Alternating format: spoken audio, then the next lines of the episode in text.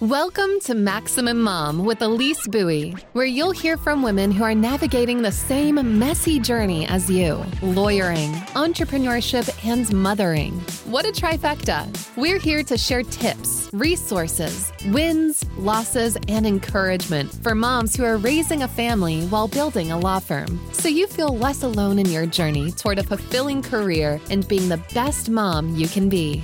Good morning. This is Elise Buie with the Maximum Mom podcast, and I am here today with. I mean, she doesn't realize it, but she's probably kind of famous to all of us because we've heard so much about her. Mm-hmm. Some of us have been able to meet her, others have not, but I know we all have some burning Jim questions. So I'm here today with Amani Hacking. Welcome, Amani. Thank you so much. And am I pronouncing your name properly? You and I both have a lot of vowels, so I know sometimes people mess it up. Yep, Mani's perfect. Okay, good.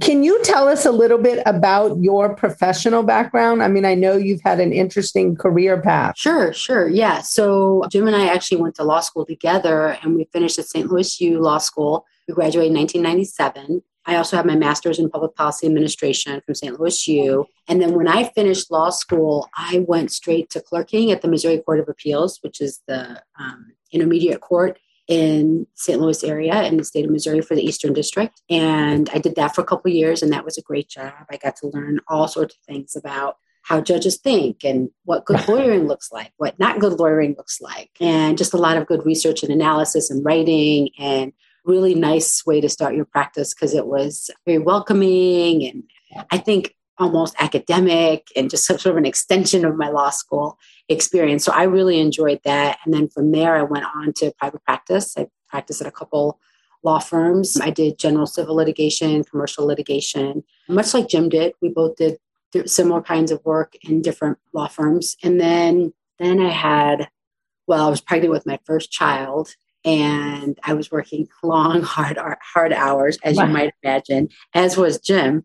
And so we just really had to have a heart to heart about what's what's going to happen here what's going to what are we going to do?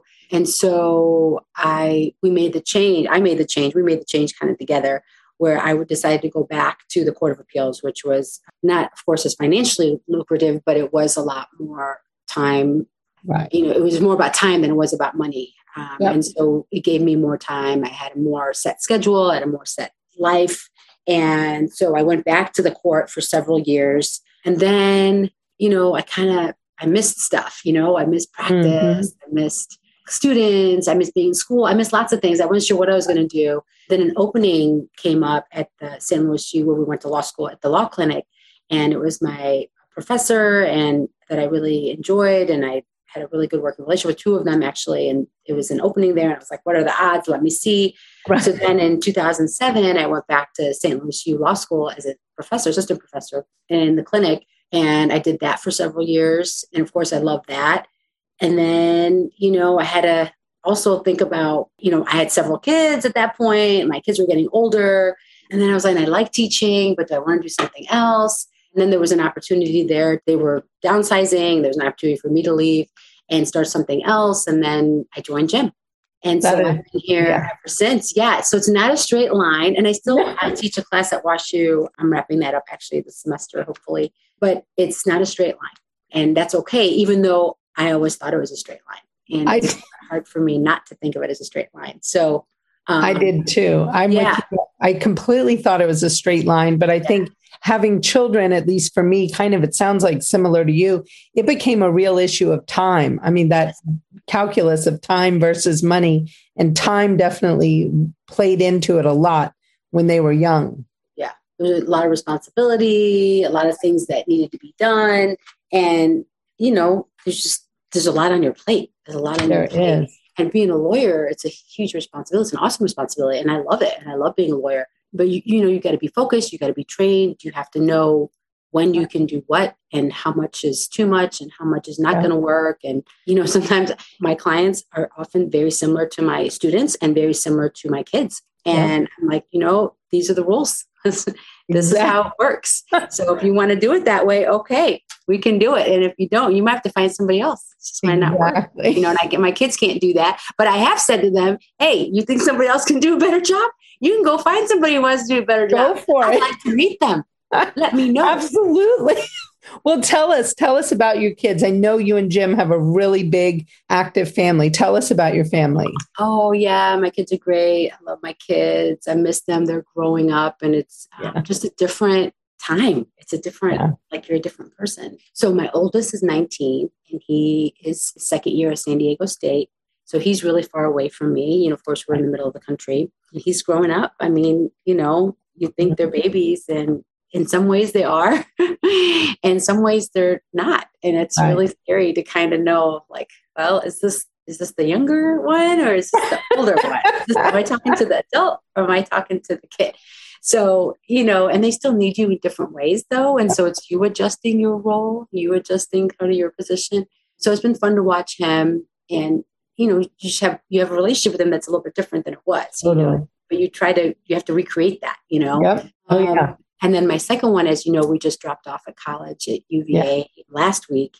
And, you know, he's 17 and he's, I don't know, he's still my baby to me. You know, they're all still my babies. So that's, you know, I'm excited for them. It's exciting, it's new. And I think that, uh, you know, my mom said something really funny. I said, Mom, she said, Oh, how did you have a nice trip? How was your trip? And, and I said, Did you have fun? I said, Mom, I was stressed out. Like I had to get him stuff from Target. I had to get stuff from from the Amazon. I had to, you know, put the sheets on. I had to do all the stuff. I said, Mom, it was really stressful. There was a lot going on. And she's like, Oh, she just didn't see that. You know, she's like, Well, I'm sure he's happy to be away from all of you. That's not nice. She said, He has all this freedom now. He has to do what he wants. I said, Okay, I guess that's one way to look at it. So I hadn't really thought of it that way. I think in some ways he is happy to have his freedom, but I do think he misses home a little bit. He's a little bit more of a home person, I think, than my right. older. But I think they're all finding their own adventures, and you just, yeah. you know, hope and pray that everything works out and you just hope that you did the best you could that's all you can do kind of like that's when you send your case out into the world you send yeah. your out into the world you send your baby out into the world and you hope that they listen to you right yeah it's all you can do I mean, how many times have we sat next to the client and said, "Is that what I told you to say? Is that is that what we talked about? How do we talk about this issue? Why did why did because they get so nervous in there? So the only way you'll know is when you end up in that situation. So, you right. know, I, I, think they're going to make some mistakes. I think they're going to have to of learn course. way. Again, it might not be a straight line. Um, we'll see. We'll see. Right. And then, of course, I have my two younger ones at home. So I have my 15 year old son who is a junior now, and he'll be gone in two years. And then I'll go to college, and hopefully we'll see. And then my um, baby is 12, my 12 year old daughter. So she's in seventh grade. So we still, you know, it's different things, different things, yeah. but they all grow up pretty fast. It's amazing to me how fast they grow up. I mean, we dropped our youngest at college in July of six, and he is very different though. He was so ready to go. He's like, I don't need any help. I don't need you to buy me anything. I don't need anything. I got it. I mean, literally, I could not do anything for him. I was just like, can I like go to Target? He's like, Mom, I've got a car. I'll go to Target. I don't need anything. Like, how far? How far away is he from you? He's in Michigan and we're in Washington, so quite far. So he drove himself there or you drove him? We both drove. We actually took two vehicles. We took our RV and yeah. he took his car. And so, because he wanted the car at school yeah. and they were allowing him to have it. And so, and he's a car junkie. That's a whole nother conversation we could have. So we drove out together. He literally brought himself one suitcase. I mean, he was ah. just he is a minimalist. I mean, and he just did not want any help. Wow. So yeah, it was very like interesting. My, my second son was like that, but he wasn't, he wouldn't even commit to like a color for his sheets. Right. or, you know, just like basic things like for his desk. It was like, totally. You know, I just ordered it. I'm still on number two. Maybe by number four, I probably won't do anything. I'm sure they just, she just shoved me out the door. But I was like, order because I had just done this last year. Like I'm just getting right. The hang of this. So, I, but I do think, and I read some articles about this. There is an adjustment period, I think, for us oh, as parents.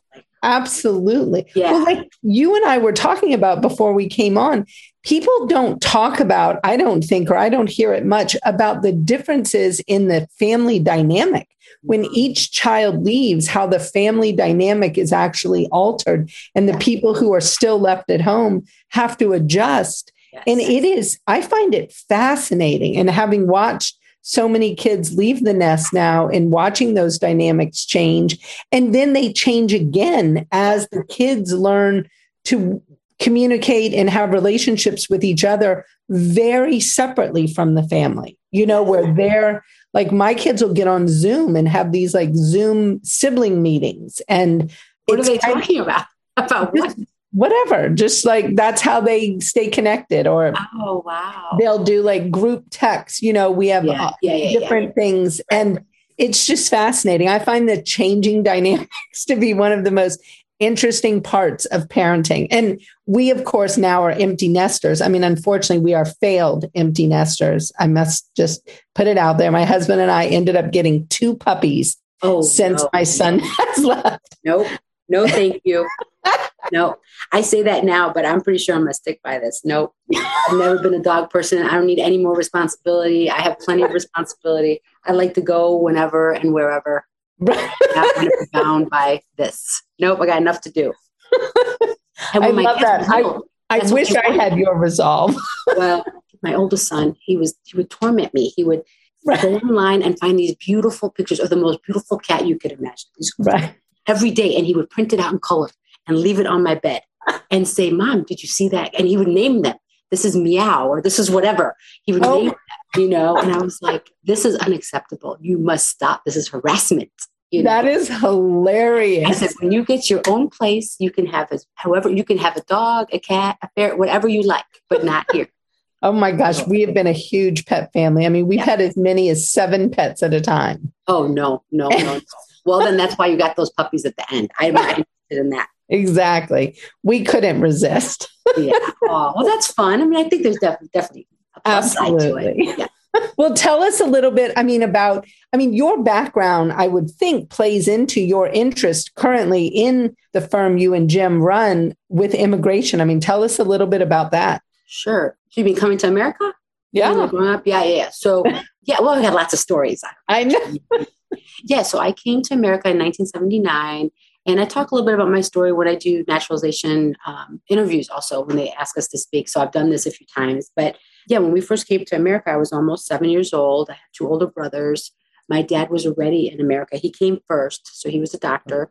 May he rest in peace. He passed away many years ago. He was a doctor and he was actually a surgeon in the United States. And so he was he came first and kind of needed to pass the boards and, and really right. start over. He basically started, he was, you know, maybe 31, 30, he was early 30s and already, you know, been practicing as a doctor. He went to England for a while, but the goal, I think, all along was to come to America and start this life with our family. And the funny thing is, when he came first, I think it was much harder than he thought. You know, I mean, thankfully, he's was a smart man and he, you know, accomplished and all of that, but it was a struggle. I mean, he had oh, yeah. a big accent. He stood out. His name was different. His religion was different. He was different in lots of ways. He's darker mm-hmm. skinned. Mm-hmm. And so things were really a challenge when he came. And my mom was in Egypt like waiting for the papers. Like, mm-hmm. okay, you know, we're waiting for the papers. We're waiting for the papers. We're waiting, waiting, waiting. Well, my mom's like, I'm sick of waiting. We we need to get this show on the road. And then finally, even once we got the papers, he finally got the papers ready for us to come. He didn't have money for the flights. Oh, there wow. were four of us, so it's yeah. like, going to come. So my mom and I don't know. I, I, think I think partially he wasn't ready for us to come. Like he mm-hmm he couldn't afford it. He couldn't, he sure. couldn't basically support himself. He had a really small apartment. He was he had to do his residency over. I mean, I say he had to start over, but I mean, you know, there are very well educated physicists and PhDs and, and doctors driving cabs in New York and Chicago, right? Completely. So I mean, we're still yeah. fortunate in a lot of ways, but to him it was like, oh my God, I have to start everything over and do everything right. over, and I don't have any money, and I now I have these three kids and my wife who's literally knocking at the door and so, you know, my mom had to sell her gold and she's still very traumatized about this. She does not like to talk about it because it was such a personal mm-hmm. thing to her. And gold is such a yeah something that's passed down. It's something that's right. not it wasn't it wasn't never really intended to be money. It was intended to be part totally. of the family. But anyway, that was a sacrifice she made. So she sold that and you know, we all had one little suitcase and we got on this plane and next thing I knew I was in Chicago, 1979. Mm-hmm. And what did they have in 1979? They had a blizzard yeah. 79. Oh God. And I come from a hot desert climate right. where, you know, 95% of the land is desert. Right. And it's hot. And we get here and I've never seen a snowflake. We've never seen snow. We didn't have a coat. We didn't even no, no. I didn't even know what they were talking about. And we were just like, what is this? And my mom was, we were all confused. And my mom for months, for months, she was like, oh. Know, I don't know if we're going to stay here. Like, and I even, you know, I do this visual when I talk to people, I, you know, I say, imagine every day you come home to a tiny apartment and the suitcases were large, you know, overseas suitcases. They're sitting by the front door every day suitcases. I have to walk by them every day because oh. she wanted to leave, but there's nowhere to put sure. them. And two, she wanted to go back. Like this, this right. is not what we thought, right? So thankfully, the snow melted, and right. we, you know, we got through it okay. We managed. That first year was tough, and you know, my brothers, my oldest brother started high school. My second brother started middle school, and I was you know, almost seven. I started first grade. So we all got pulled back. Really, we were thankfully we were ahead in Egypt, but even regardless, right. my mom insisted that we start back a little bit so we get the language and so that we're confident. Sure. And so she made some really, I think, good decisions early on that really built us uh, and made us uh, strong students. And so, yeah, I mean, you know, those, those first few years, they were hard. They were hard. Even just growing up was hard. I don't. I mean, I think my brothers had a harder time adjusting than I did. I was younger um, right. And my parents really, all they wanted us to do was fit in, like just fit in, just don't right. talk too much. Just, you know, I said, have you seen me? Have you talked to your daughter? it's very hard to just sort of blend in. It's not like that. But lucky for us, we lived in an environment in Chicago that was very diverse. You know, most of oh, my yeah. friends from all over the world. So I have friends from all over the world to this day, you know. That's um, amazing which is wonderful for me. So yeah, so I have my yeah. own immigrant story, but most of my friends had their immigrant stories. And right. even if they were US citizens and born in the United States, their parents were not. Most of their parent, parents had come right. from another country, whether it's China or Palestine or Peru, I mean, wherever it was, they were from all over the place. And so it was amazing for me to see that. So to me, we were all kind of the same. We were, even though we were all totally different, we were all yep. the same. We were immigrant kids or children of immigrants. And you know, we all wanted to do well. We had to do well because there was no going back. Right. You know, our parents had high expectations for us. We wanted to succeed. And so that was great to be around people like that because, and that's how I thought everybody was. Like we, right. when you grow up in an environment like that, you just think the world is like that. Well, I came to learn later wasn't exactly like that. Not exactly. yeah. Lucky for me though, that that's how it started. You know, of course, and my parents, hardest working people I know. Right. And so absolutely so that for me is how it started. But funny, in a funny way, I didn't really think I didn't go to law school to be an immigration lawyer. That's right. not what I thought of at all. I didn't. It, there was a total disconnect until much later, and and it actually fell in Jim's lap. He didn't go looking for it. It just became what people sought him out for, and the need was there. And so it came to Jim first, and then it came to me, which is so funny. So it didn't come in not a traditional way, but it totally makes sense. Yeah, but it yeah. totally makes sense now that you think about it because I was a kid. I don't really remember all of the process. You know, when my kids, right.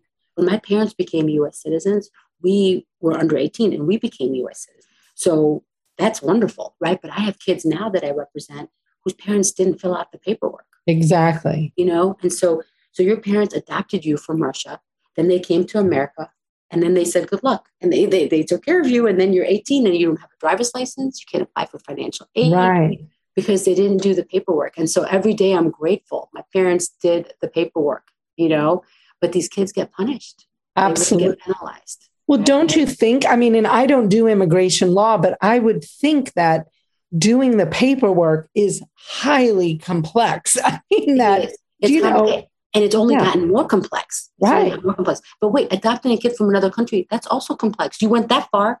Yeah. So let's finish the deal. you know, like you know, but I yeah. think for some people, it's so overwhelming to do all of that. And it's amazing what they did, the whole process of adopting and bringing someone here and giving them a whole new life. Beautiful, amazing thing. But if you don't well, do it right all the way, then you have problems. I just, just worry so much of the time about immigrants who, like your father, who's highly educated, capable. You know what I mean? He's got that just ability to be able to start over and know that yes he can do it yes he'll be able to get through this even mm-hmm. though it might be really hard but mm-hmm. some people who maybe don't have that under their belt i could think that the immigration process could be just so overwhelming absolutely. absolutely and that's what's happened and because of its complexity they need us even more right? Absolutely. more available. We need to be more of educators about this is what needs to happen. I mean, and that's why we love what we do because we can take people from point A to, to point B or C because we know what needs to happen next and we teach them right. that. And so, and yeah, and I, I, was lucky in a lot of ways uh, and very fortunate, but I'm also fortunate to help people who don't know and didn't have that. As right. Can raise your hand and, and find, you know, a good lawyer who can help you and someone who kind of has that connection too, which I think makes a big difference. Oh, I think it's so, huge. Well, how do you feel and what do you think about? I mean, what's going on now with all these people coming over from Afghanistan? I would think we're going to have a major influx of, you know, immigration needs with regard to that. Well, I wish there were, and I wish there were greater numbers. I don't even think the numbers are going to be as high as they should be. I mm-hmm. think we've left yeah. so many people behind, and they're very stressful cases, very stressful situation. I mean, again, so I didn't, thankfully for me, I didn't have to leave in the middle of a war or right. of the war, or you know, even the revolution. You know, Egypt had a, a revolution many, many right. years after I left. So you know, those are very scary times. You create refugees and you create chaos. Right. Um, and it's a really complicated situation. You know, I was at a bakery this weekend picking up some treats for some friends and i somebody heard me say something and, and she asked me oh you know you said that differently it's this arabic word and she asked me oh you know where are you from and so we had this little conversation and then someone behind me said something about afghanistan and i said yeah you know it's really complicated and he said yeah well you know we shouldn't we shouldn't be there we shouldn't have been there well you know you really got to be careful about stuff like that you know because yeah. you know think about Nazis. You know, we stepped in to to resolve. So there, there are there are good reasons why we get in. There are good reasons why we get out. But maybe there aren't, and maybe people aren't communicating. People don't know the history. But it is right. complicated, and we need to know why we're doing what we're doing.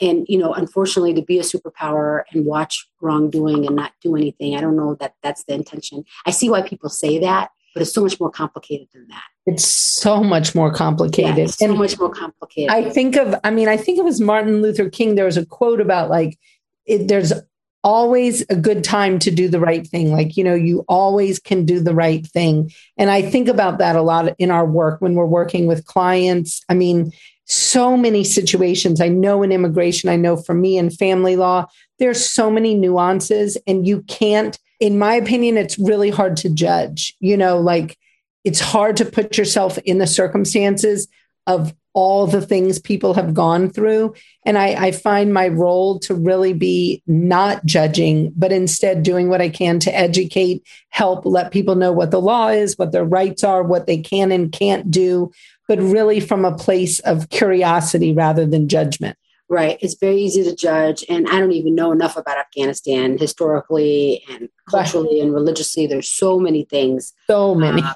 yes. But I mean, just the way that we left can't be good.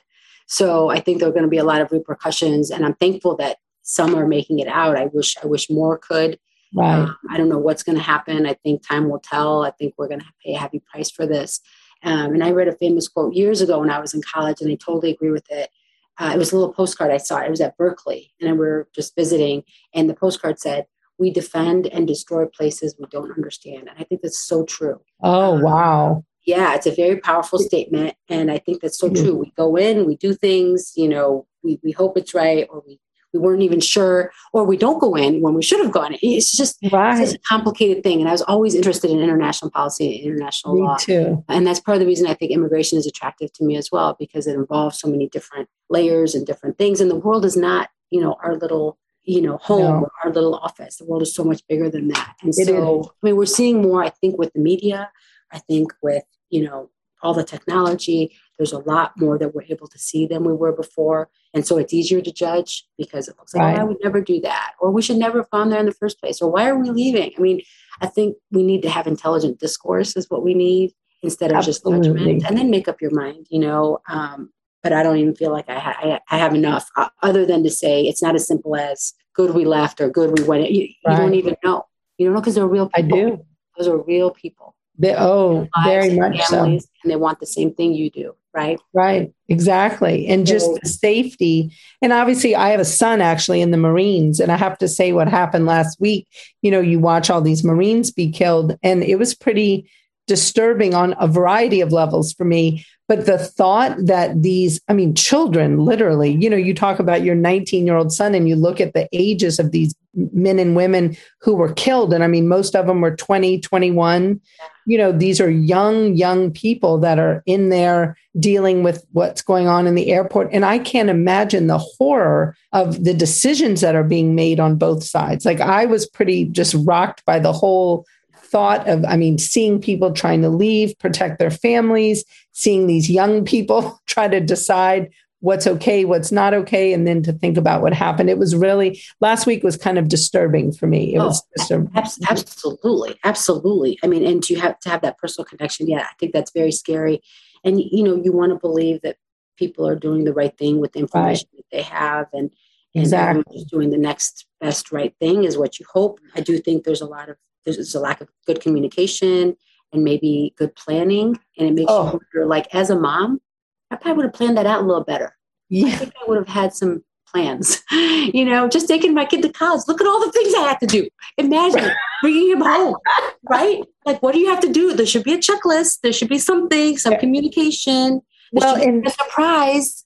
That brings me to my next question. I mean, thinking of what you do now, don't you do a lot of work around like running the hacking law firm and the practice from a operational standpoint? Yeah, so it's funny. I wear many hats. Jim does too. I think when you own your own firm and as right. going, we're wearing many hats. You know, I'm a lawyer by trade, and I always think of myself as the lawyer. And it's very hard for me actually that transition from lawyer right. roll up my sleeve. This guy has a problem. We need to fix this problem.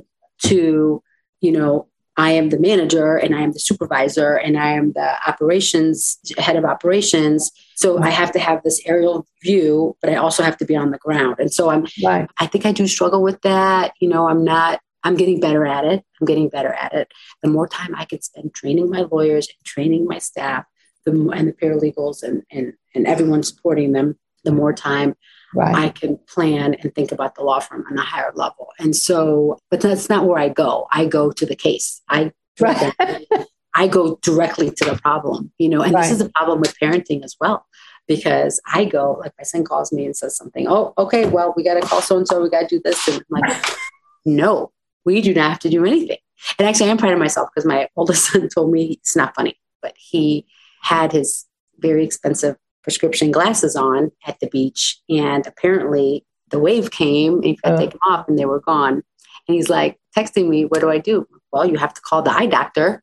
So right. here you need to find an eye doctor nearby. Don't you have replacement glasses? Okay, well, good luck. Please keep me posted. I think he thought I was going to ship him $900 glasses or something. No, right. No. So I have to learn that though. I have to think about that because I want to just solve the problem. Totally. You know? And it's faster and easier and I'm good at yeah. it and I want to just do that. But what am I teaching? What am exactly. I exactly? And so I'm sure with with six kids, my God, and they're all different. They're all so different. The Guild is an insanely productive community of lawyer entrepreneurs with a growth mindset who share their collective genius and hold each other accountable to take their careers and businesses to the next level. But in 2021, we are upping the game. In addition to exclusive access to the group, FaceTime with the two of us, discounted pricing for live events, and front seat exposure to live recording and podcasts and video. We are mapping out for members the exact growth playbook with our new program, Maximum Lawyer in Minimum Time. As a Guild member, you'll build relationships and experience content specifically designed to complement your plan for growth. For limited time only, the Maximum Lawyer in Minimum Time program will be offered for free to all new Guild members. Join us by going to maxlawguild.com. I think that is one of the things we did right as parents. Obviously, we did many things wrong, I'm sure. But one thing we did right, I think, was I let go of all of my children's medical, dental, and orthodontic stuff when they were juniors in high school and put it on them. And wow. they had to make appointments, they had to get to and from appointments. And it was, I think, I mean, I thought it through, you know, and in my mind, it was my way of making sure they could self advocate medically when they got to college and beyond. Mm. Because, you know, I looked at my life and I was like, I spent a lot of time dealing with their issues. my boys all played football and lacrosse. The, my daughter swam competitively. So they all had like injuries and things, you know, that they had to deal with. So it was something that I thought was a good idea. And now that I've watched it play out in my children, it was a brilliant idea. These mm-hmm. kids all got to college. Nobody ever called me about something medical. They all just figure it out and they do it and they're able to kind of go through the process. But by doing it when they're in high school, it mm-hmm. allows you to, you know, oversee it. And so it really helped, I think, because it just got them to practice that muscle of wow. how do they do it? What's the cadence of making appointments, keeping their appointments? I mean, to the point where if they skipped an appointment and there was a fee, they were paying that fee, you know, mm. like I wasn't. And well, so I'm, I'm past that, but that would have been a good tip. Yeah. I did. not do that. You know what I did? I did the opposite. I I would schedule and till last year, I would have four dentist appointments back to back. Now, oh. one thing is, yeah, so they were all the same day, 30 right. minutes. For, yeah. So I would go one place, one time. They right. would go in. And I actually got to the point where the oldest was driving them and I would just meet them there. I signed the papers. They got to talk right. to the doctor. Please tell them what issues you're having. And I would observe. But I did it on my schedule and I do it six, seven months in advance and I just do it all at one time. So it, it, your way gives them more autonomy. My way gives me more autonomy in that I didn't have them all over the world or all over the calendar. Um, exactly. Um, but the key was to rein it in because it's too much. Right. Right. right. Well, and I didn't go to those appointments once they were juniors, you know, and we had signed paperwork because yeah. in Washington, kids, you know, I can't have access to any of their medical records unless they agree after mm-hmm. they're 13 in Washington. Oh my gosh. I know it's kind of early. That's, but um, ridiculous. Yeah. So, I mean, we signed all the paperwork and then the doctors would just call me. We'd actually set up a phone appointments. All their medical providers were super nice. Oh, and wow yeah, so they would just call me and let me know if there was anything. And sometimes they wouldn't. Like if there was yeah. nothing, you know, they might shoot me an after visit yeah. note and just say everything's fine. These are the vaccinations we did or whatever. Yeah. Oh my it, God, they authorize their own vaccinations. They do in Washington. Absolutely. Oh my God. No, I couldn't have done that. But you know what? Whatever works, everything's good. Right. And also, you know what? That's another thing that I kind of did. Yeah. So I did it differently than you, but whatever works. And for me, I knew like the pediatrician is my friend. Right. And so again, I would group the appointments. I made them right. at a time that worked with my schedule and with the kids' schedule. And she was very accommodating. And sometimes I just text her, she can do the refill. So I have these kind of yeah. relationships that again, and it was really it was less about them it was more about my work and my schedule and i wanted to get that done but I, it couldn't be overwhelming for me. And i knew that wasn't jim's thing. Right. jim just doesn't right. that's not jim's thing. He's not going to do that right? I could barely get him to go to where he needs to go. Exactly. so for me i did it where i had the schedule and i had sort of the control over it. Right. And then yeah my son had to sort of figure that out. It was a little bit of a surprise by freshman year. He was like oh i need to do this. Okay well you need to call. Well who do i call? Well I shared the information with you. This is the doctor. You can let them know you've been there before. So, so right. they're it's starting, but it was new as opposed to having done it before. I don't think I could have done it sooner. I think they might have been able to, but I don't think I could have. Well, and I think one thing for me is different. I have that flip where you have the three boys and the youngest daughter, whereas our oldest is a girl. Yeah. And she was so independent. I mean, fiercely independent. Wow. And so she really set the stage for a yes. level of independence and autonomy. And the boys almost followed suit because it was kind of expected, but it was more of a, okay, we can't be these, you know, typical like don't know we, things. Yeah. I mean, so they really had to get on board with the independence train. And the baby, who is a boy, was wildly independent, which is strange for the youngest.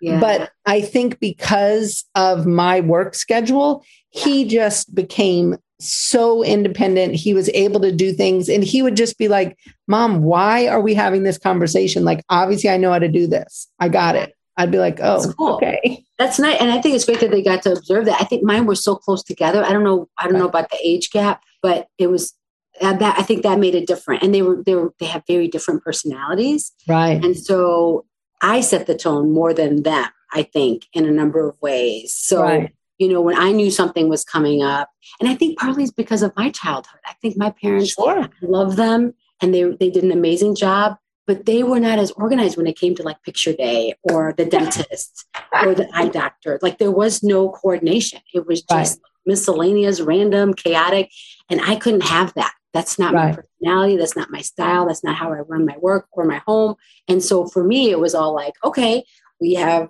dentist appointments this is and i and I even texted them the schedule. Oh, we're busy that day. No, this is the schedule. If you would like to change it, you may call the doctor, but this is the schedule. Right. So I had to, so I reined it in because I felt like if I didn't do that, it would be chaotic and I, they wouldn't right. do it. I wouldn't do it. And we were just too busy. And, and I didn't like that in my child. I didn't like that part. I liked right. the order and I would have preferred that. And so I did what I thought I would have wanted, but, and I think they benefited greatly from it. Oh, um, yeah. Oh, yeah. So, so that made this part easier, but I do think maybe it made the train to adulthood maybe not as not as fast, but it is coming. The train was coming anyway. Absolutely. And, and they saw me do it. Yeah. yeah. Yeah. They saw me do it. So they knew someone did it. You totally. know what I mean? Yep. I remember one of them said, one of my boys said something like, Well, how am I going to do this when I get to college? I said, Well, that's the whole point. that's the whole point of college. That's you. Exactly. You know? And then I just walked away because I'm like, see, like that's all I can offer you. Right. Peace yeah. out. it's not like, yeah, it's not like things. It's like when we first had the babies, Jim would say, he said something really funny to me about, Monty, this is really cool. Like I opened the door and there are always diapers and like this diaper thing that stores all the diapers. like, that's so great that it's always in there. I said, well, how do you think the diapers got in there? You think like a diaper genie comes in every week? That's me. Before I go to bed, I stock the diapers, you know? So it's not chaotic the next day. Isn't that funny? It's so typical of that. And it's so I true. Mean, it's so part of that whole emotional labor and work that goes in in the background of many homes i think yes. where many times and obviously not always i don't mean to be so stereotypical to say that men don't ever do it but i definitely think women carry the brunt of that in many many homes. And there's an Especially interesting Oh, and there's such an interesting book by, she's an attorney as well. She's a Harvard grad named Eve Rodsky, who wrote a book named Fair Play, which is so amazing about the dynamics at home. And she actually has a book and a card game. And it is so interesting because her whole model is instead of women either doing it all or like many women, they delegate it to their husbands. You know, they're still thinking about it all. Yes. And they're just delegating or parsing out certain tasks. Mm. She, her whole thing about fair play is literally dividing the work, but fully so that each party has certain things that they own from beginning to end. And she talks about the example being like, maybe your husband you know picks up a child from baseball practice or softball practice or whatever mm-hmm. and many women are like oh look at this you know so and so is picking up the kids from practice but we fail to really help the other party in our relationship understand there's signing the kid up for practice. There's finding the team in the first place. There's buying the uniform. There's fitting the uniforms. There's buying coaches gift. There's getting on the email list. There's setting up the carpool. You know, there's getting the physicals that the documents you need signed. I mean, there's so much work that goes into like joining a softball team that picking them up from practice is such a tiny part of it. And but actually getting other partners to do the whole task. And I just thought it was game changing. I wish I could have had that mentality when my children were little. Yeah, you know, I've not read that book. It probably make me angry now, so maybe I won't. Maybe I'll pass on that. Right um, and I had a, I have a pretty good partner, but you know what? I don't know how to explain it. It's um, I just think about those things differently. I think he had a childhood where his mom took care of those things and right. dad went to work and even when his mom went to work she had a you know she was a teacher she had a different schedule right. so she was available in a different way teacher hours right different different just a different kind of like structure and so yeah. for us and, and I'm so particular. I think yeah. there are times when, you know, and I know that about myself. And I think that it can make it hard for someone to just sort of Absolutely. enter that world yep. and be like, well, I was trying to be helpful. Well, that was all wrong. I, I wish you hadn't done that. That was not what I not asked. helpful. I didn't want that. Now I have to undo that, but I appreciate you trying to help, but don't do it like that. And that's very time consuming for me. It is. And so, well, I mean, you do have to know yourself. Do you know what I mean? Because oh, yeah, I think some women are in women again, it's stereotypical. We do tend to be kind of controlling about a lot of these things, you know? Yeah, and I don't know if that's true across the board. I just know about me. I know that I was, and it helped me because right. again, I I didn't have that. I didn't have that structure, and I wanted it, and I thought the only way I would have it is if I created it. And so yeah. I did, and I did that for myself, and that helped me, right? Right. And I think when your partner sees that, then your partner's like, oh, she's good at it. She's doing it you know, it's fine. As opposed to something else. Yeah. How can it, right? I'll just, I just won't do that. Well, I mean, even last night, even last night, I, I had to, someone had to, I could have waited, but I didn't. I wanted it done. Like the insurance on the kids' Chromebook for school. Mm-hmm. Okay. It was one of the zillion email. Oh my God, before school starts, there are zillions of things that oh, have to happen. It's like a part-time job keeping it up. Really, it really is. And I get these emails from the teachers and they're lovely emails but none of them say what school, what grade, even a child's name. It's just they send a generic email. Do you know I have four kids in different places? I got I got to spend five minutes to figure out who you are. So anyway, just even that, figuring out is this the right email for this child? Anyway, um, so we're all learning, especially with the online stuff. That was a struggle. Like who needs what? Yeah, you're laughing, but some of and, and my kids were older. My God, imagine the younger, younger kids. I can't. Um, but anyway, just even doing like the Chromebook insurance, just like little stuff like that. Mm-hmm. Like that goes on my list because I know it has to get done. Now it might happen by somebody else, but I don't think so. So I'm just gonna do it, and then I know it's done. So, you know, there are bigger things with college and sports and all of that. And we'll grow into it. We'll grow into it, what needs to happen. But I naturally think of those things as things that need to be done, whereas my partner might not and doesn't. I know that. Um, exactly. Unless I say, hey, this has to happen. And I don't know why. It's just not built that way. Right. So because I think of it, then I, I sign. I do think I do think this book helps people, especially younger couples. You know, people not like you and I who've kind of been in these longer term yeah. things, but people who are really young and even like prior to marriage. I think it is great for people to think about these things and talk about them because I think you just hit the nail on the head so well. It so depends on our family of origins. You know, like yeah. What did it look like in our own home? And so, what are we even thinking is normal, not normal? What might we be rebelling against? What might we be emulating? You know, and I think Eve's book and card game are just such a great way to open the conversation so young couples can really talk about these things. I mean, probably as a family law attorney, I'm a little biased. I see so many divorces and I feel like so much of the time, I'm like, oh my gosh, you two could work this out if you could just communicate about all this stuff. Yes. Yeah, the communication is huge. And I think a lot of times people don't, they push that stuff down. Yeah. They get resentful. You know, I have a couple of friends going through divorces right now, and it's really tough because I didn't see them coming. I didn't see it coming, right. but I think a lot of it's because it was pushed down. And so, yeah, you got to find the sort of the the time to do that, the opportunity to do that, and the sooner the better, because the longer it is, the harder. The harder Absolutely. And I thought it was brilliant to actually create a card game. You know, where you so can interesting. Oh my talk god, about yeah. these things and what a bring smart it up. Is oh, she married? Does she have kids? She is married with children. Yeah, she's a lovely person and that's cool. Really has just, I think, brought an amazing resource to the conversation of equality in the home and how do you work it out like what works for each family and how do you work to your strengths you know because we don't all have the same strengths and figuring all that out i just thought it was absolutely brilliant yeah. So now you have to answer. I mean, I just, I mean, as the member of Maximum Lawyer, I have to ask you because, as you know, you probably know, Jim gets harassed relentlessly for her his Birkenstocks and socks. Oh my God. like he's so wonderful though. He's got the best attitude. And being a Pacific Northwest resident, I'm a huge fan of Birkenstocks and socks. I mean, we all wear them.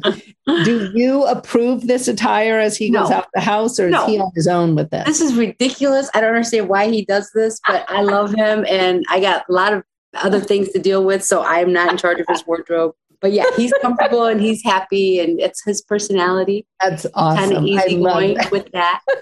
I do have, you know, if we're going to a certain place or something, I'm saying it's not going to work. And well, he generally know, knows. It is so funny. I find, I mean, my husband recently, we were going out to dinner somewhere and he had on shorts. And yeah, I was like, you can't really wear shorts as a grown man to a restaurant. Oh my God. And, it, and he was time. like, we were in California. So he was like, it's fine, it's casual, you know, whatever. And we were picking up my Marine son. And it was interesting because he actually brought pants. And so my son, who's like, you know, 21, 22, he says, Oh, I would never wear shorts out to eat. And I was like, Yes. I'm like, Oh my God, that's so funny. Yeah, Jim loves his shorts. I'm not going to mess with his shorts. Oh no. And my boys similarly follow the shorts protocol. Yes. It's so funny. Well, tell us a little bit about, I mean, if you could tell us one thing that you have learned, like a takeaway for you of being a mom, a lawyer, you know, running this law firm with Jim. I mean, what is one piece of advice you could give our listeners as you're juggling all of this? And I mean, you with so many children, you have such rich experience in this area. Wow, that's a good question. Let's see. Well, I'm a bit of a perfectionist and a little bit of a control person. And so that's really hard for me. And I've had to really work at letting go of some of that. And I think sending the kids to college has really, like, that's helping me. Like, mm-hmm. I don't know where you are. I mean, I still have apps and things to track, which is because I'm like that. And safety, it's about safety. It's not about stalking, it's about safety. And so, but I have had to, you know, my boys are thousands of miles away. And I just have to trust and have faith that they're going to do what they think is best and being able to let go. And it's not perfect. Everything is not, and it's okay because you're going to have yep. to learn. And it's, you know, making mistakes is okay. And that really is hard for me too. You know, I don't yeah. like to deal with mistakes, even though it's what I do in my job. Right. Mistakes all time. I don't know, I don't like them. And so I work really hard not to make a mistake, but then you don't want to miss something because you're so busy trying not to make a mistake that you missed an opportunity or you missed a chance. And so for me, it's okay to not be perfect. And, right. and no such thing as perfect. And who who the heck is perfect? And it's not there. I do, I am hard on myself. And so I, yeah. I think it's important to remember to be kind to yourself. You know, we we try to be kind to other people but we forget to be kind to ourselves. And so totally. maybe I have lots of little pieces of advice, but that taking a breath, pausing, letting go as best you can. I know it's hard. So hard. It is. Being kind, being kind to yourself, giving yourself that time, the courtesy that we give to our clients, the courtesy we give to our kids and to our spouse. I don't think we really do a good job, at least for me. I'm not very good at that, but I'm getting better, you know, and as I get older and as my kids are getting older and being more independent, I'm finding that that's good for me. Like that's not, it doesn't have to be guilt ridden. I don't have to feel bad that I wasn't doing right. this, doing that, but to do the best you can with what you have and then, and then to try to let go. But it's so hard. I say it knowing it's so hard. And then communication. Well, yeah. yeah. I think you really recognizing how hard it is coming from somebody like you who is so, you know, you look at your career path and you've been so successful. Your family just feels so successful. I mean, they're every time I see a picture of your children, they're smiling. I mean, you all just seem to really do a great job, but how you really understand how hard things are and they are not perfect. And I mean, I think failure is one of our best teachers. I mean, I oh, have oh, to yeah. say, oh, yeah, you know, sure. m- making those mistakes and learning from them and really normalizing failure for your children too, you know, so that they can become resilient and gritty and learn to make their own mistakes and learn from them. So hard to do. It's so it, hard to watch. It's the hardest thing I think is watching your child do something and that you don't agree with. And I've said it. I've said it to my clients. Yeah, I don't agree with this. You can do this. It's your choice. I want you to be aware of the risks. I will not be supporting this. I will not put my name on this. I will, you know, but it is your choice. You're a grown up. You can do that. Absolutely. So if you still feel that way, then you should go ahead. But yeah. I want the record to show that right. I did not authorize it. And that's hard for me to do, but I'd it much is. rather do that than just play along. And so that's the, the, communication to me is the honesty that I have with my kids. Like, you want to do this? I'm not paying for that. I yep. will pay for this. And actually, before they went to college, a little contract. This, this is what I'm going to do. This is what Jim and I are going to do. And this is what you're going to do. And yep. as long as that all works out, then you're fine. And if it doesn't, then I don't have to support that. I always love you. I will totally. be there emotionally, but I don't have to give you the check. I don't have to exactly. transfer that money, right? I have the right to do that, but that's so hard as a parent too. It it's so hard. It's so, so hard. hard. It is really hard, but I think it's critical because yeah. I mean, I look at college and the investment we parents put into that really as extra. You know what I mean? Like these children are actually adults, you know, when they go off. I know your second son is younger, he's 17, you know, but they're Still. they definitely can do certain things and reach certain things. I mean, I struggled with that trying to figure out what is the the grade point average. Like, am I willing to pay for, you know, this level of grades versus that level of grades? Or is it a based on effort? Or, you know, how do we determine all those things? Because to me, it's not a good investment to pay for school if my child is not working reasonably hard and trying. Yes, you know, I totally agree with that. It's a total investment, and I have a right to that information. I have a right to that, with albeit with you know some restrictions on my part. You know, I'm not checking in every day to make sure you turned in your assignment like I did a year oh, ago, yeah. right? But sadly, a year or two ago, I'm still. Yeah, why isn't this turned in? Like I'm not doing that anymore. But there are real life consequences for these things. Um, right. It's very hard to learn because you don't want to push too hard, then that they lose interest or they're like okay yeah. fine you know but you also don't want to then to walk all over you and think money is just you know exactly. just right there you know they need to understand that and i think they do and i think because they've lived with us and because they've seen us you know for me it was always really important that my kids saw how hard i worked just like i saw how totally. hard my parents worked right like yes you know i'm not digging ditches every day it's a different kind of hard but it's hard you know, Absolutely. we deal with people's lives every day and their children and their families and their work and what is going to become of them. Their future is in our hands. So well, that's a, a huge responsibility. And you're showing up. I mean, you're actually working every day. I mean, yeah you yeah. know like you take your work seriously. Well it was interesting because that is one of the reasons my son who's in the marines cited was when he told me after his freshman semester of college i'm dropping out of school. I'm joining the marines. I wanted to serve the country. That's what i'm going to do. And i was like why are you doing that? You know like i was kind of surprised. And he he said i'm just not into this. And he goes it's truly a bad investment for you I mean, he goes, I am not into it. I'm not doing my best. He goes, you know, yeah, I'm making bees, you know, I'm doing all right, but I'm just not into it. And he goes, I don't think you should be spending this money. And I was like, okay, fair enough. But I was like, you don't have to join the Marines. Right. Like, There's some other things in between. Get a, just a day job if you yeah. want. But he was like, no, he's like, I want to serve the country. Like I've wanted to do that. And this is my opportunity and I'm, I'm going. And I was like, okay, more power to you. but um, yeah. you know, but I thought that was interesting that in his mind, he even saw the investment piece because I do think it is that. And I don't yeah. think, you know, our children are entitled to go to school for four years and not do well or try to do well. You know what I mean? Put in the effort. Absolutely. Absolutely. Well, they saw, I mean, they saw the results of our effort and what we, right. you know what I mean? I mean, that's kind of what they're reaping too, is what what's what we set as expectations at home, what right. their expectations for themselves. They want to be successful, right? Absolutely. They want to be successful. They want to, you know, please us, even though they act like they don't. you know, all these things. That we just need to keep that open and let them right. let them grow in their own way. But it's very hard not to want to control that too. It's very very hard. Yeah. I mean, yeah. my son, my, my the one who just left, he was debating. He couldn't decide like where to go to college, and it was really really kind of a tough parenting moment where it's like, we got to pay a deposit like in a few yeah. days. So you need to make a decision. And he's like, well, why don't you just tell me where you want me to go? Like, that's that's not for me to say. And I don't want to be mm. responsible for that. Like you need to make the decision. But he's such an intellectual guy and he was debating from lots of different angles and we had all these different things. And so right. we just processed it. You know, like I just talked it through with him and we processed it. But I didn't want to make the decision. I think and he made a good decision for himself. And um, oh yeah, and I hope it works out. It's only been a week or a week, right. but still, like that had to be on him, right? But how interesting he was trying to get me to say something like, "Oh no, I'm not falling for that. Oh no, oh no, no." And I have a strong personality. Like I would like it's easier for me just to say, "Okay, let's just do this. Come on." But yeah. I, you know, he processes things differently. He thinks differently, and he's different than my older son, who was dead set on something else. You know, he wasn't. He just had lots of other things in there. So it is give them the room to do that.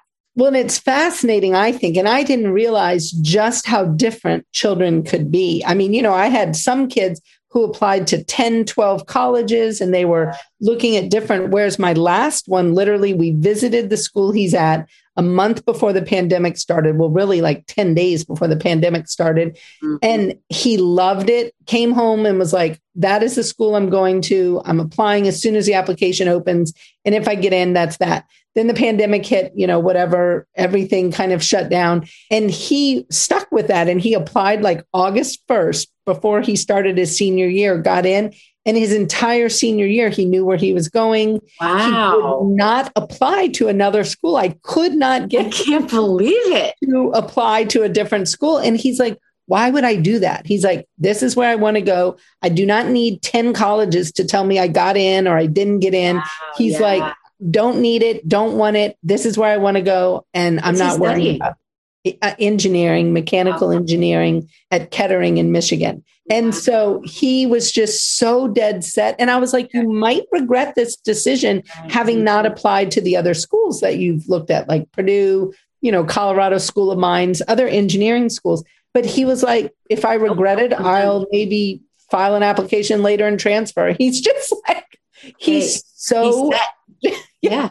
That's good. That's good. That's my first son. He just wanted to go to California. You said that's set in California. That's set in Yeah. California. And that's okay. Are you sure? Are you sure? yes, I'm sure. Okay. I mean, what are you going to do? what do you do? exactly. You just Yeah. hope it all works out and you're there whatever happens. And that's the thing. They know that we're there for them and, and we support them. But they also know that, you know, if I don't like something, I'm going to tell them I don't like something. So, I love that. I have so loved our talk today, Amani. I'm so grateful for the time you shared with us. And I really, really appreciate it. well, thank you so much. It was a pleasure talking to you. It was fun. You made me think about some things I forgot happened. I feel the same way. Great. Well, we should continue this another time. Absolutely. Well, and you have a great week. And I look forward to hearing how both your sons are doing this year in school. I Yes, and you too. Good luck Yeah. on your baby, empty nester. Oh my, enjoy. I might need some tips here pretty soon. yeah, you have a great week and give Jim my best. Will do. Thanks so much. nice to Thank talk to you. Yeah. Take care. Bye bye. Thanks for listening to the Maximum Mom Podcast, a production of Maximum Lawyer Media. Be sure to subscribe to the show so you never miss an episode. See you next time.